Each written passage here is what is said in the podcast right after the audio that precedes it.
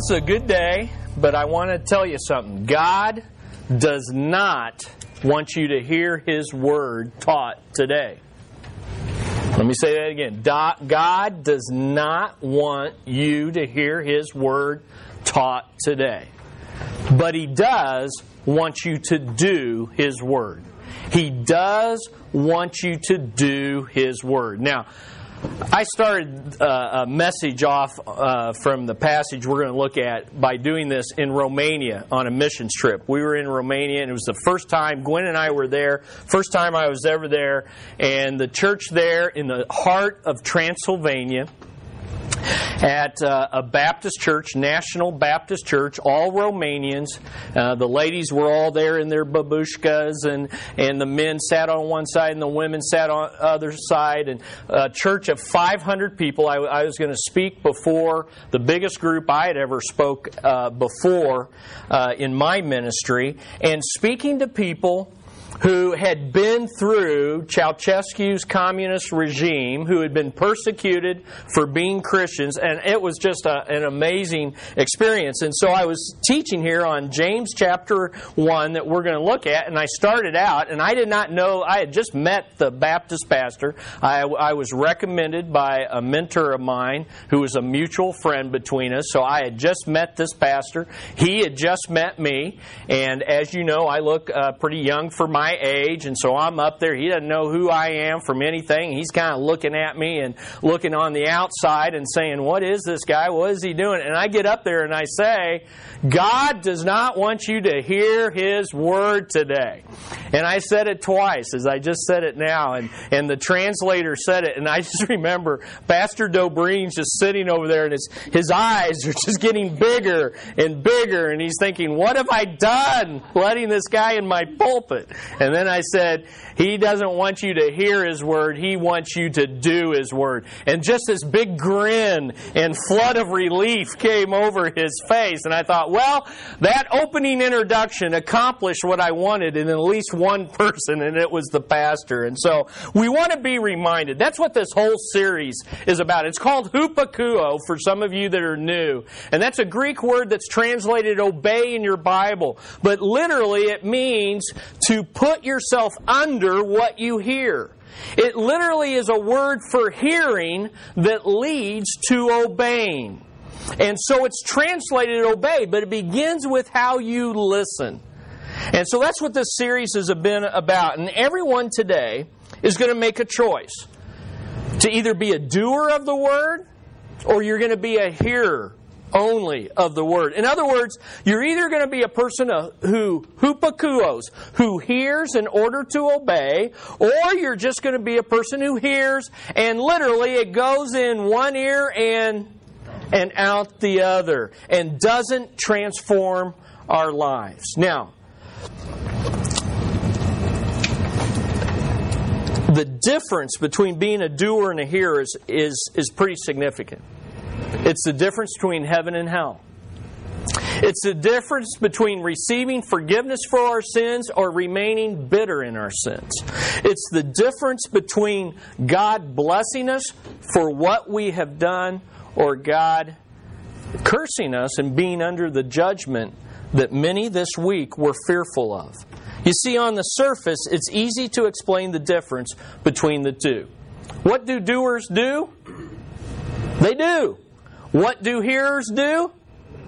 Nothing. They just hear. They just sit and they listen and they go about their business after they listen. You see, doers who hupakuo see the application of God's Word as a divine obligation that they gladly want to obey.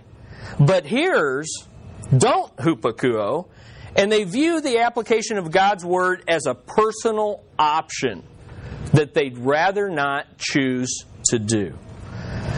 You see, doers of the word have mastered these spiritual skills for listening to a sermon. And in your notes, you have listed the five skills that we have learned thus far. So if you're going to be a doer, doers have mastered these skills. Now, let me say, you may not initially have known that you mastered them. But what happens is when you're born again, the Holy Spirit comes in and gives you an ear to hear. And He gives you the power to obey what you hear. He gives you an appetite for the Word of God. And He gives you a passion to apply what God has said. All that's in a believer. And slowly, through the example of others and through discipleship or mentoring, you learn, oh, uh, in fact, Terry's mom is the one that taught me to write in my Bible. She showed me her Bible. In her Bible, she wrote in her Bible. Hey, she knows God. I want to know God. I want to know God like she knows God. She writes in her Bible. Guess what I'm going to do? I'm going to write in my Bible. In fact, I think for a while there, I was writing down what she wrote in her Bible. Because that's what you do when you're new in the Lord. You're hungering and learning from others. And so you sit by someone in church and they're taking notes. So what do you do?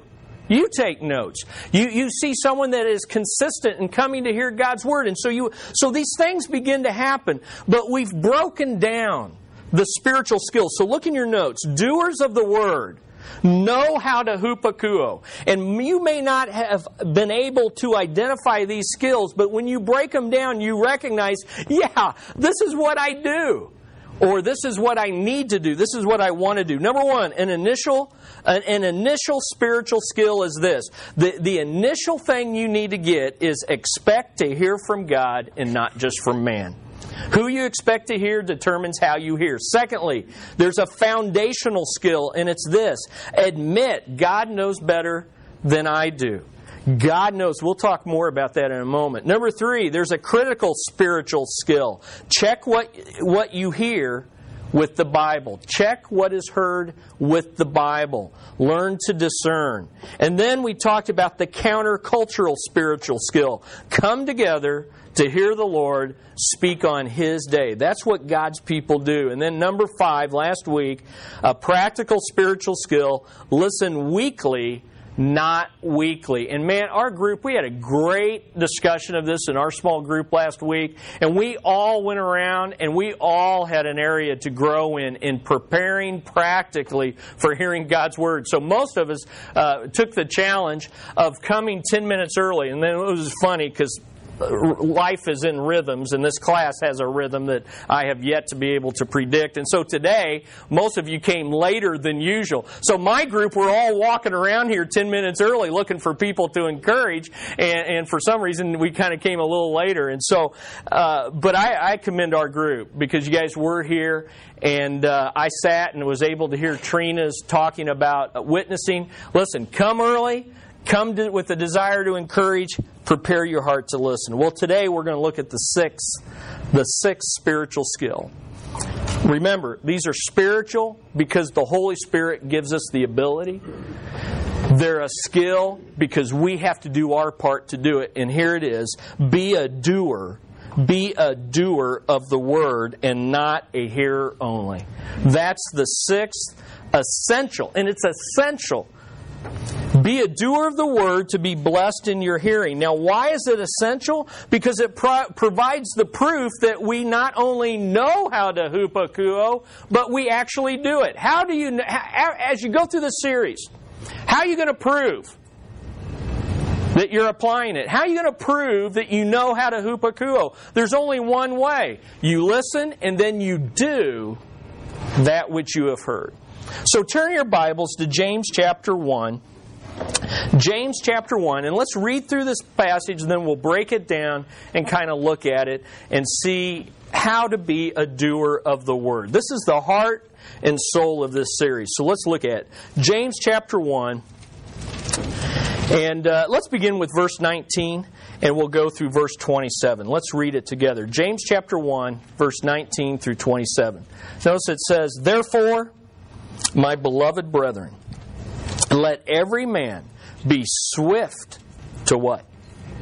To hear, slow to speak, slow to wrath. For the wrath of man does not produce the righteousness of God. So he's saying, look, come, when you come to hear God's word, come with an eagerness, a quickness to hear. We've talked about that. Quick to hear, quick to obey from the heart. But don't come with an angry spirit. And so he says in verse 21 Therefore, lay aside all filthiness and overflow of wickedness, and receive with meekness the implanted word which is able to save your souls. But in your receiving, be doers of the word and not hearers only deceiving yourselves. For if anyone is a hearer of the word and not a doer, he's like a man observing his natural face in a mirror. For he observes himself, goes away, and immediately forgets what kind of man he was. But he who looks in the perfect law of liberty and continues in it, and is not a forgetful hearer, but a doer of the work, this one, this one will be blessed in what he does. If anyone among you thinks he is a religious, you could say, if anyone among you thinks he knows how to hupakuo, that he is a doer of the word and does not bridle his tongue, but deceives his own heart, this one's religion is useless. Pure and defiled religion before God, a right relationship that's pure and undefiled before God and the Father, is this to visit orphans and widows in their trouble and to keep oneself unspotted from the world. Lord, help us to hear this today and to hear it with a desire to be doers and not forgetful hearers. Well, let's look at this. Notice it says in verse 22, it says, Be. Be doers. I just want to give you a little background on this, this word. This word for be is a word that implies a change in nature and a ongoing process. It, it, it really means become. Or, as the New American Standard translates it, prove yourselves through the, through the process of time, prove that you're a doer of the word. Uh, become this. Uh, there needs to be a change in our hearts that then produces a desire to do this. I, I highlight that because so often we come and we just think, okay, I got to try harder. I got to do this. I got to apply more. And, and I want you to see that even in verse 21, it says the implanted word. You see, God puts His word in us, and then we live out what God puts in. And we forget that. But here's the thing if God puts, some, puts the seed of His word in our heart, it's going to grow. It's going to become a doer of the word. Notice how the message paraphrase it, paraphrases it. Don't fool yourself into thinking that you are a listener when you are anything but. Letting the Word of God go in one ear and out the other, and then he just says, and this just capsulates everything act on what you hear. And so today I want to give you two points. The burden of proof is on us to show that we really know how to hupakuo. The burden of proof is on us. Show yourself, prove yourself to be doers of the word. But the blessing of proof is from God on those who do it. So the burden of proof is ours, the blessing of proof is God. So let's take a look at it. Being a doer of the word is essential because number one, the burden of proof is on us to show we really know how to hupakuo. Now let's look at this. Doers prove they hupakuo by how they prepare their hearts. Here's the proof. The proof is in verse 21. It's how you prepared your heart today that shows that you really came here to be a doer and not a, just a listener. Because let, us make this real simple. If you're just here to listen today, how did you have to? How much did you have to prepare? None, except for what? You had to get up. Get, yeah, get dressed, please. I mean, you know, we don't want people to just listen to God's word, but I tell you this, we don't want them listening naked, okay? So get up in time, get dressed. That's all you had to do. Really, all you had to prepare was physically, you had to prepare to get here. That's the only preparation that hearers have to do. What about if you're a doer? Well, there's also there's more preparation, but where does the preparation take place? Yeah, not on the outside, but on the inside. And so let's take a look at it. They doers prove they hupakuo, or they, they are here to obey. They're, they're here to hear to obey by how they prepare. Listen to this quote. Just as the key to powerfully preaching God's Word is proper preparation of the heart and mind of the preacher, the key to being powerfully impacted by the preaching of God's Word is proper preparation of the heart and mind of the hearer. Even the most well crafted, well preached sermons will fail to change your life if they are not received by a well cultivated, well prepared heart. Wow. We have as much responsibility to get ready for Sunday as the preacher or the teacher. Doers prepare their hearts for submission to God's Word. That's the key. Pre- doers prepare their hearts. So, what's the inner work I need to do? Turn over your. Well, let's first of all look at verse 21.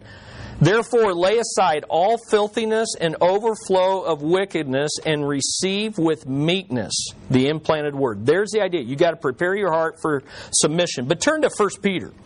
Turn to uh, 1 Peter, which is right on the other side of James. 1 Peter chapter 2, verses 1 through 3. And to hear the same thing. 1 Peter 2, verses 1 through 3. Therefore, laying aside all malice, all guile, all hypocrisy, envy, and all evil speaking, as newborn babes, desire the pure milk of the word that you may grow thereby, if indeed you have tasted that the Lord is gracious. You know what he's saying in verse 3? If you're born again, this is what you desire to do. Again, God has to do the change on the inside. Now, applying God's Word to our lives and the lives of others requires a pure and submissive heart. And here, the principle is real easy here. There's no room for God's will in the heart of someone who's dead set on doing their own will. It's really that simple. There's no room in the heart of someone for God's will who's dead set on doing their own, hill, uh, own will. And I thought, now how can I how can I illustrate this? The throne of our hearts is a one-seater. Okay? The throne of our hearts. See, what we want to do is we want to play musical chairs with God, and wherever, you know, whenever the music of God's will stops, then we fight for that one chair, don't we? And if it's something we want to do, we push God off the throne of our hearts and we plant ourselves on that and say, uh, it's my decision. But if we're in a panic and things are going bad, oh God, please, here. No, really. We quit playing musical chairs and say, it's all yours. And you know why we need him to sit on that throne half the time? Is because we've been pushing him off the other half and made a mess of our lives doing our will instead of his will. And now suddenly God come and, and bail me out. And you know what the beauty is of our God? He'll do that. He's a gracious God. But there are consequences for thinking the throne of our heart is a two seater. So here's what you got to do doers of the word know how to get dressed for church. Now, I'm not going to comment on our physical dress today. You know, whether you and I know how, you can comment on mine too. Do we know how to get dressed? Well, here's how you spiritually get dressed for church put off, put off all impurity and rebellious attitudes. Put off. Now, Look at what he says back in James 1:21. He says, "Lay aside all filthiness." This word filthiness, these ladies are uh, going into the medical field, and so they'll appreciate this. The Greek word for filthiness, there, ladies, is a medical term for earwax. Okay? Isn't that wonderful? And isn't that ironic? So get rid of all, and what are we talking? We're talking about listening. Now, what do you what do you say, Rick, to someone who who or uh, I should Diana rather? What do you say, Diana, to to to someone who you keep talking to but they don't hear you? You say, "Clean out your ears." Clean out your ears. And that's what he's saying. He's saying, look, just like you get earwax build up in your ears and you can't hear, you need, and I have, spiritual earwax in our hearts, and it's the sin of the stinking attitudes, wrong thinking, bitterness, hurt, unforgiveness, angry, resentment, all that dirty stuff that we don't talk about, but it's all in there and it's blocking us, just like earwax blocks. Now, I spared you this morning. You would not believe, yes, you would. You would not believe how many weird people videotape them cleaning their ears out and then put it for public viewing on YouTube. You would not believe. I mean, even showing you what comes out. I mean, I, I was like, oh my goodness. I mean, not just a few, there were hundreds to shoot, choose from, but I spared you. I spared you that. Because you know what? And, and all of you are like, you're, you're doing this. You're like, ooh, nasty, right? I really should have done it to make my point. Because here's the thing. Because, you know, because really, because here's the thing. Because you guys would have been going, ooh, uh, uh, uh. But you know what? That's what God's saying. And that's what we ought to be saying when we see that gunk coming out of our heart. When we let God examine our hearts before we come to church and we start cleaning that out. Listen, that's not something I don't want to see your junk. You don't want to see mine. That's between us and God. But it's nasty, dirty stuff. Now, does earwax happen? Yes, okay? And just like other things that happen, sin happens, okay? It's going to happen. And you're going to have to maintain a daily cleansing of your heart, but especially I want to I want to challenge us and this is for me as well that on Sunday, Saturday night, Sundays because we prepare for Sunday on Saturday that we begin to do some spiritual cleansing. That we say, "Lord, have I built up any gunk in my heart? Is there any filthy earwax in my spiritual ears that when I come and listen to God's word, I'm not going to be able to hear it? You got to put it off. You simply so so the you you confess that to God, and He is faithful and just to forgive us of our sins if we confess our sins and cleanse us from all righteousness. But then, number two, put on a pure and submissive attitude. Pure, put on a pure and submissive attitude. Because here's the bottom line what is at the root of all sin? What's at the center of sin? S I N. I. What's at the center of pride? I. The center of sin is pride, and that's a, an attitude. I want to do what I want to do. And when we confess that, we replace that with an attitude that says, God, I admit you know better than I do, and I'm going to do what pleases you. That's a submissive attitude. So, really, it comes back to the first two spiritual skills. Expect to hear from God. Whoa, if I'm going to hear from Him, I need to put off the rotten attitudes and confess whatever gunk is there. And two, I need to do spiritual skill number two admit that God knows better than I do. And come with a soft and pliable attitude versus a hard and rigid one. And let me challenge you. Uh, this is what meekness means. Meekness here, it says receive with meekness. Meekness is a, a, a, a humble. Uh, listen, meekness is not weakness. Meekness is saying, I could, I could power up and sit on the throne of my heart and say, My will be done.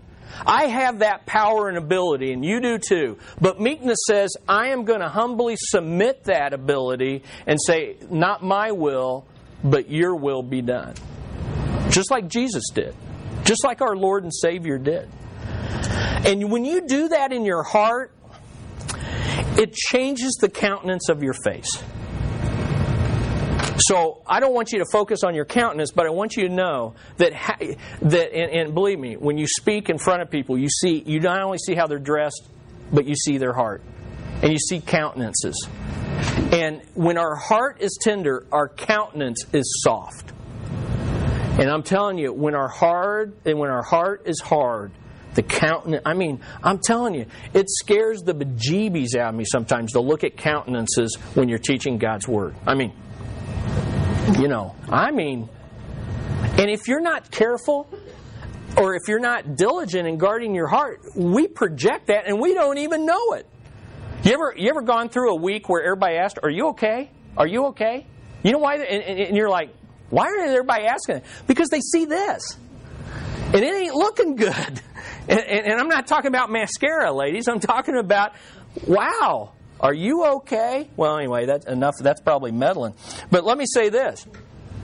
Let me challenge you with this. If we spent half the time we spend getting ready outwardly to come to church, If we spent half the time that we spent in front of the mirror getting ready, getting dressed, getting our clothes ready, if we spent half that time getting our heart inwardly dressed for church, the preaching and teaching here at our church would increase and, and get better by twofold. And why is that? Not because we changed, but because our heart has changed. Not that we need, we, I'm not saying we don't need to improve in our preaching and teaching. I, I strive to improve in my communication. I, I, need, I need to work on it more than ever because the longer you're in it, the more you fall into patterns and you got to break out of that. But what I'm saying is, you, as that quote I read you, you can hear the best sermons, but if we haven't taken time to prepare our heart, then it's not going to, it's just not going to happen. And so here's prove their lack of preparation by listening with hearts cluttered with wrong attitudes. They listen with hearts cluttered with wrong attitudes. Now, let me just quickly give you an illustration of what I'm talking about. Uh, Jesus said in Mark chapter 4 that our hearts are like ground. Have you ever tried to plant grass in your lawn? How many have, have a lawn you try to plant grass? Ever tried plant grass? Now, maybe you guys are not as uh, lazy or, or uh, ignorant as I am about farming. How many of you have ever put seed down without preparing the soil? okay, that's embarrassing. Yeah. Now, how'd that how'd that go for you? It didn't work. It didn't work. What ha- now? Uh, now, if there's no rain and you put the seed down, what happens? Nothing. The birds eat it, okay? If it rains and you put the seed down like that, where, where does it go, Randy? It goes with the water to the lowest point. And so the lowest point of your heart of your yard has this thick patch of wonderful grass that has been horribly overseeded. Why? Because it's all washed away. Now I'm just, all I'm trying to tell you this morning is the same thing's happening right now.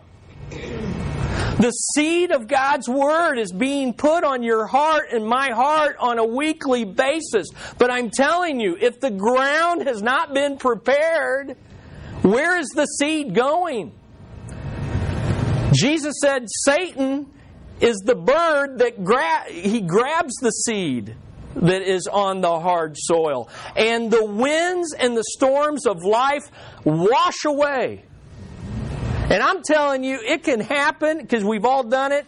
We can forget what we heard with, you know, we had the stats within a half hour of leaving here. Oh, I got to go here. Oh, tomorrow I got to do this. Some of you have VBS meeting. We got to have that meeting. We're going to have that over church. But if you're not careful and your your ground and heart has not been prepared today, all that you're going to learn right now is going to be washed away by the busyness of life. Wow. But you know what God does? He, he wants us. Some maybe our North Dakotans would know a harrow. You ever heard of a harrow? Do you know what harrowing is? No, no, you guys haven't farmed that much.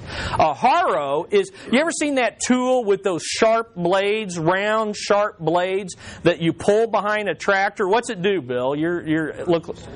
It just it just breaks that hard soil, and that's called a harrow. It's called harrow.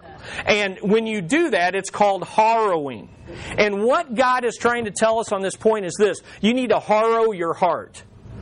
It's also called in Scripture breaking up fallow ground. Fallow ground is ground that has been left uh, dormant. It has not been touched. It has not been seeded. And it's hard, and the clods are there. And so all I'm saying is you've got to take confession and examination and time alone with God and say, God, break up the hard clods of my heart because I'm about to hear from you, and I want that seed to come in, and I want it implanted deep in my heart.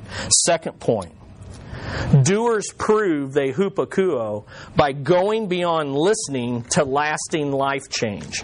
They go beyond listening. They go beyond receiving to actually doing. And that's what verse 22 says. See, he says in verse 21, receive the word, but he says, but wait a minute, but, but, I want to wake you up to the fact that it's not just hearing, but be doers of the word and not hearers only, deceiving yourselves. When I say receive the word, James says, I mean actively do it, not just passively listening to it. Do you realize hearing the word but not believing and acting on it is the same thing that demons do? Look at James 2:19. Turn your Bibles to James 2:19. In James 2:19, here's what James says. You believe that there is one God? You do well. That's true. There's only one God. Even the demons believe, but notice what he says, and tremble. Here's what he's saying. He says, he says, James, he's saying to his congregation, you guys are so passive in your listening that even demons respond more to the Word of God than you do. Whoa. Here we are, listening. And here's demons listening. Not believing, not submitting, but doing this. You see, what happened today in America this past week is a lot of unbelievers shook because they heard that Christ might be coming. They don't believe it, they're not submitting to it, but they shook. And you know what's sad? Is the thought that Jesus is coming this week and any moment isn't even causing us to skip a beat. And that's the difference. That's the difference. Turn to James 4:17. James 4:17. Look at James 4:17. Here's the deathly judgment that comes upon hearers. Therefore, to him who knows to do good and does not do it, to him it is what? It is sin. So here's the thing every time I listen to the Word of God, I know to do good, and every time I don't apply a sermon, what am I doing?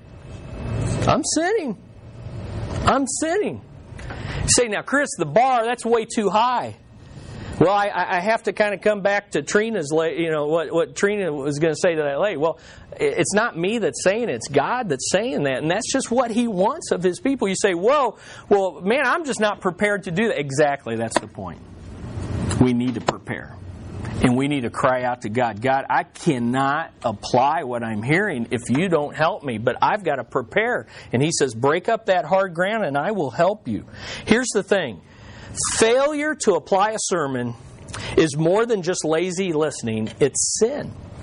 And the proof that we've actually received God's word is that we do it. To believe or to say anything else is self deception. And that's the second thing I want you to see under this point. Hearers who only listen and never change are only deceiving themselves that they actually hupakouo. You see, every time I listen to a sermon, Every time I hear a, a, Bible lesson like this, every time I walk out and I don't apply, what I'm I'm deceiving myself that hey, you know what?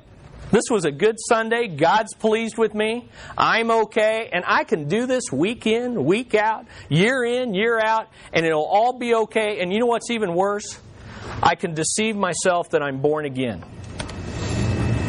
I can deceive myself that I'm born again. Now, what are some of the self the warnings of self-deception? Hearers only continually miss the point of being exposed to God's Word. In fact, we rationalize, we justify, and we excuse our way out of obeying. When it says here, they are deceived, deceiving yourselves, verse 22, that word deceiving means to miscalculate, to misjudge. It means we have used flawed or wrong reasoning to think, you know what? I know I should. I know I ought to stop this. I know this is how I ought to live, but, and that but is a miscalculation. That but is faulty reasoning. What are some of the excuses? Let me read them for you. Do I have them there for you? Huh? No? Okay, here's some of them. It's so hard. You ever use that excuse? You know, God teaches you, you know you ought to do it, and you go, but that's too hard. What about I can't? I can't. I know I should, but I can't. Self deception. I've tried before, it doesn't work. You ever use that one? I've tried before, it doesn't work. Well, let's talk about how you how you tried. Let's talk about the circumstances. Let's let's talk about whether we were doing it in the power of the Spirit. Listen, to all these excuses, it's so hard I can't. I tried before. Here's here's the one thing we have to say as Christians. All things are possible if you are in Christ.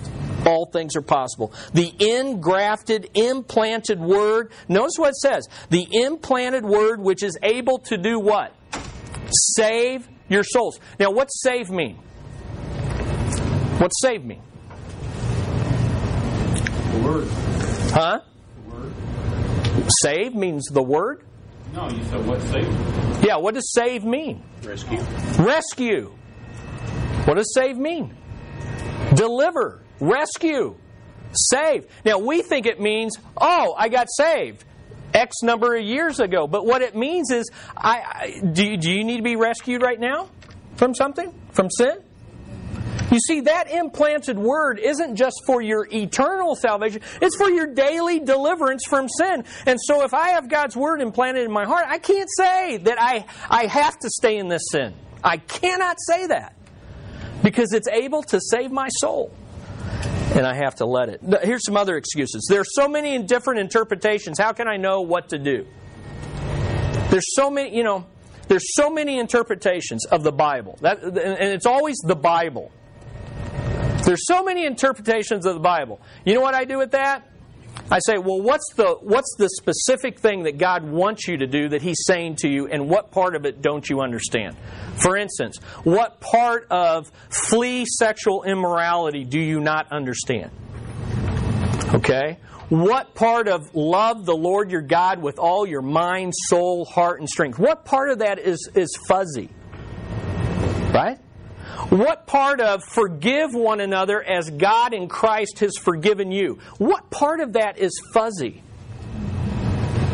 What part of repent and believe in the Lord Jesus Christ is fuzzy? You see, we say that you know there's parts of the Bible that are hard to understand, hard to interpret. But I'm telling you, those aren't the parts that we struggle with.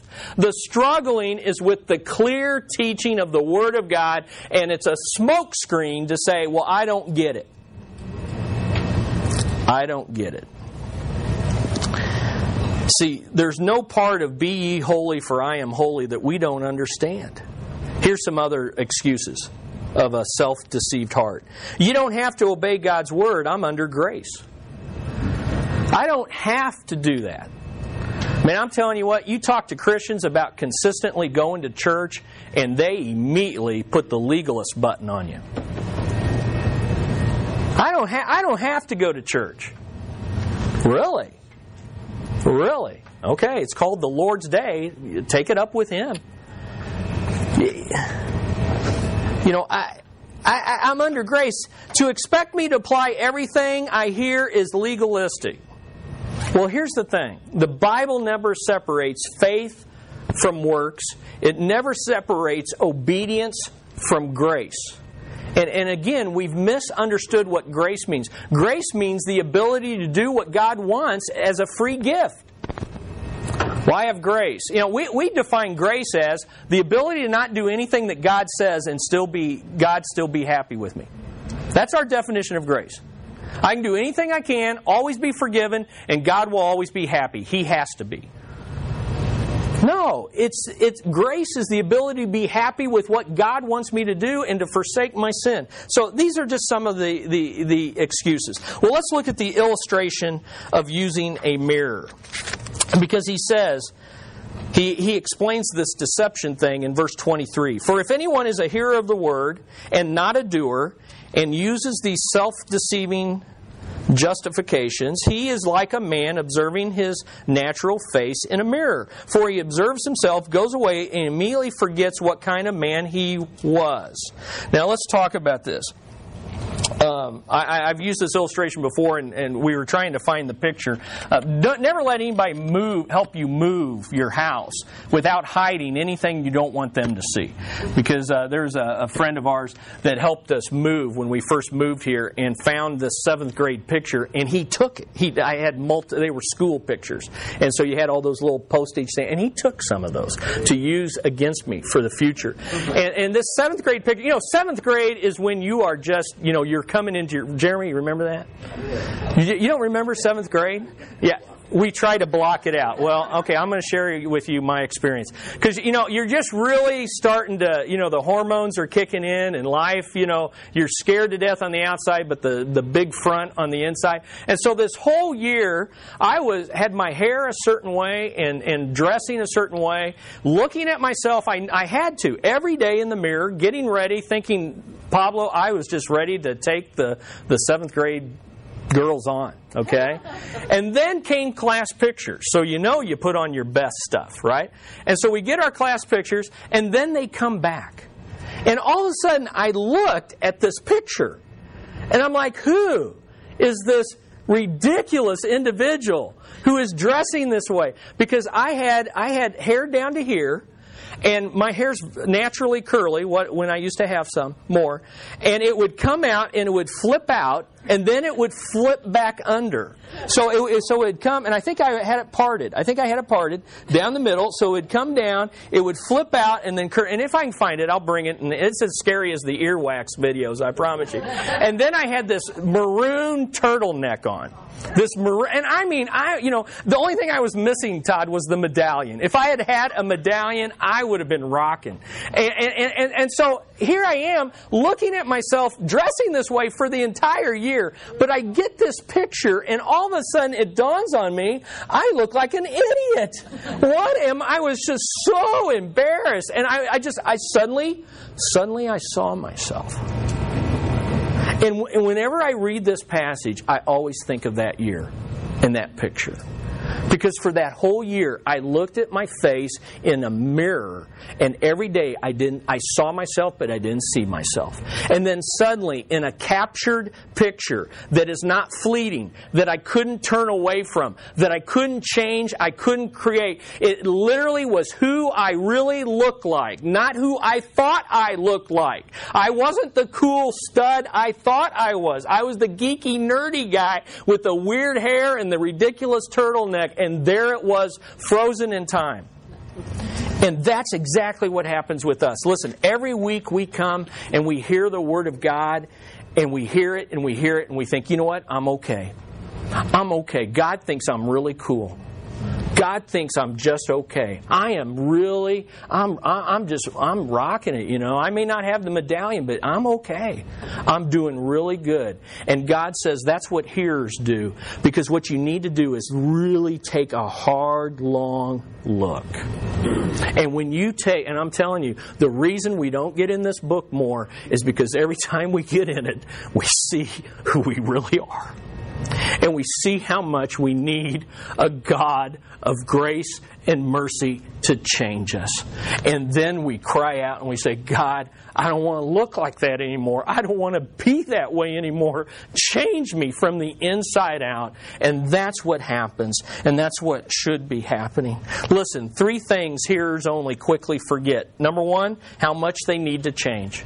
We quickly forget how much. See, right now, God's rocking some of you guys' worlds. Right now, the Spirit is shouting to certain places in your heart. Right now, the spotlight of Scripture is shining, and you're like, man, I need to change. And then we walk out and we immediately forget how much I need to change. Number two, we forget how much God disapproves of not changing. God is not pleased with Christians that remain in their sin. He is not pleased. And as a heavenly father, he brings discipline to correct us, a loving discipline. Number three, we forget how much Christ did for them. We forget how much Christ did for them so they could change. We forget how much Christ has done so that we could change. But we have to look into the perfect law of liberty. Okay, we, we got to move. What's the perfect law of liberty? Listen, instead of looking in a natural mirror, it says, verse 25, but he who looks into the perfect law of liberty and continues in it is changed. And now let's break this down. Why is it called the perfect law? First of all, it's called the law because God, Christ did not come to destroy the law, but to fulfill it. Christ wants to fulfill in you all of God's commands. The law has not been set aside, it's been fulfilled in Christ. It's called perfect. Why is it called perfect? Because it's complete. That word means complete. The perfect law of liberty comes with the power to do it. So Christ comes and says, I fulfill the law and I give you the power and the Holy Spirit to fulfill it so we can do it. And then it's called the perfect law of liberty because when we do God's will, we're set free from having to sin. We, we're set free from having to stay in bondage. Isn't that good news? That's great news. Okay, last, last point. Last point is this Doers prove they hupakouo by doing good works that hearers only talk about. They do the good works that hearers only talk about. This is in verses 26 and 27. He ends, you know, it's so, it's so funny. He ends this message on listening God's word by talking about doing works of compassion. Why? Because someone once said, uh, uh, the, someone left a, a, a worship service and and the preacher had concluded and someone met him and said hey is the sermon done? And the answer was the sermon's been preached but it's yet to be done. And that is that's that is the point. Doers know that personal application of god's word always leads to compassionate ministry to others. That's what vbs meeting after church if you haven't signed up Come to the meeting anyway. There's a place for you. Get involved in VBS, compassionate ministry. Number two, hear, sit, and make suggestions from the sidelines. And they're usually critical suggestions. Here's the bottom line if the proof of the pudding is in the eating, then the proof of the hearing is in the living.